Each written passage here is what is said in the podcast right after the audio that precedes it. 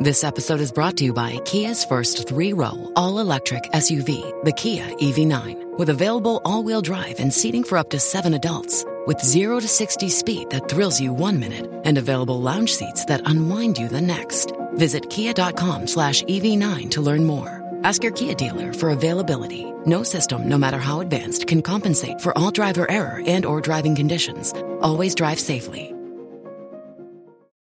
Bonjour à toutes et à tous. Et si les liaisons aériennes interrégionales n'étaient pas complètement perdues? D'ici 2026, un avion électrique capable de transporter 19 passagers devrait être mis en circulation grâce à l'entreprise Aura Aero. Née en 2018 et basée à Toulouse, la jeune pousse tricolore compte bien tirer son épingle du jeu sur le marché naissant de l'aviation électrique commerciale.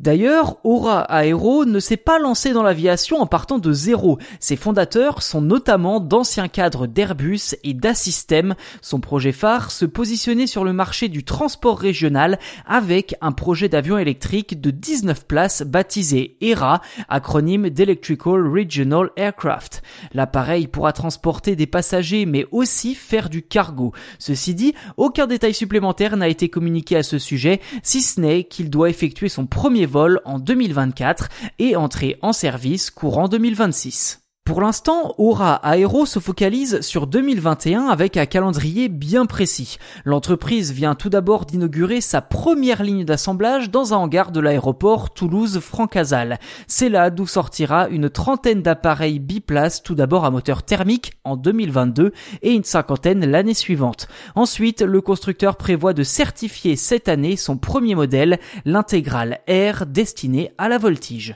Son second modèle, l'Intégral S, effectuera ses premiers vols d'essai dans les prochains mois en vue de former des pilotes professionnels civils et militaires ainsi que les amoureux d'aviation pour leurs pratiques loisirs. Et enfin, Aura Aero annonce également l'arrivée de l'Intégral E, la déclinaison à moteur électrique dont 50 exemplaires auraient déjà été commandés d'après l'entreprise. Voilà pour cet épisode consacré aux avions électriques d'Aura Aero. N'hésitez pas à nous dire ce que vous en avez pensé en commentaire et si ce n'est pas déjà fait, je vous invite à vous abonner au podcast sur votre plateforme d'écoute préférée. C'est gratuit et ainsi vous serez les premiers informés lors de la sortie des futurs numéros.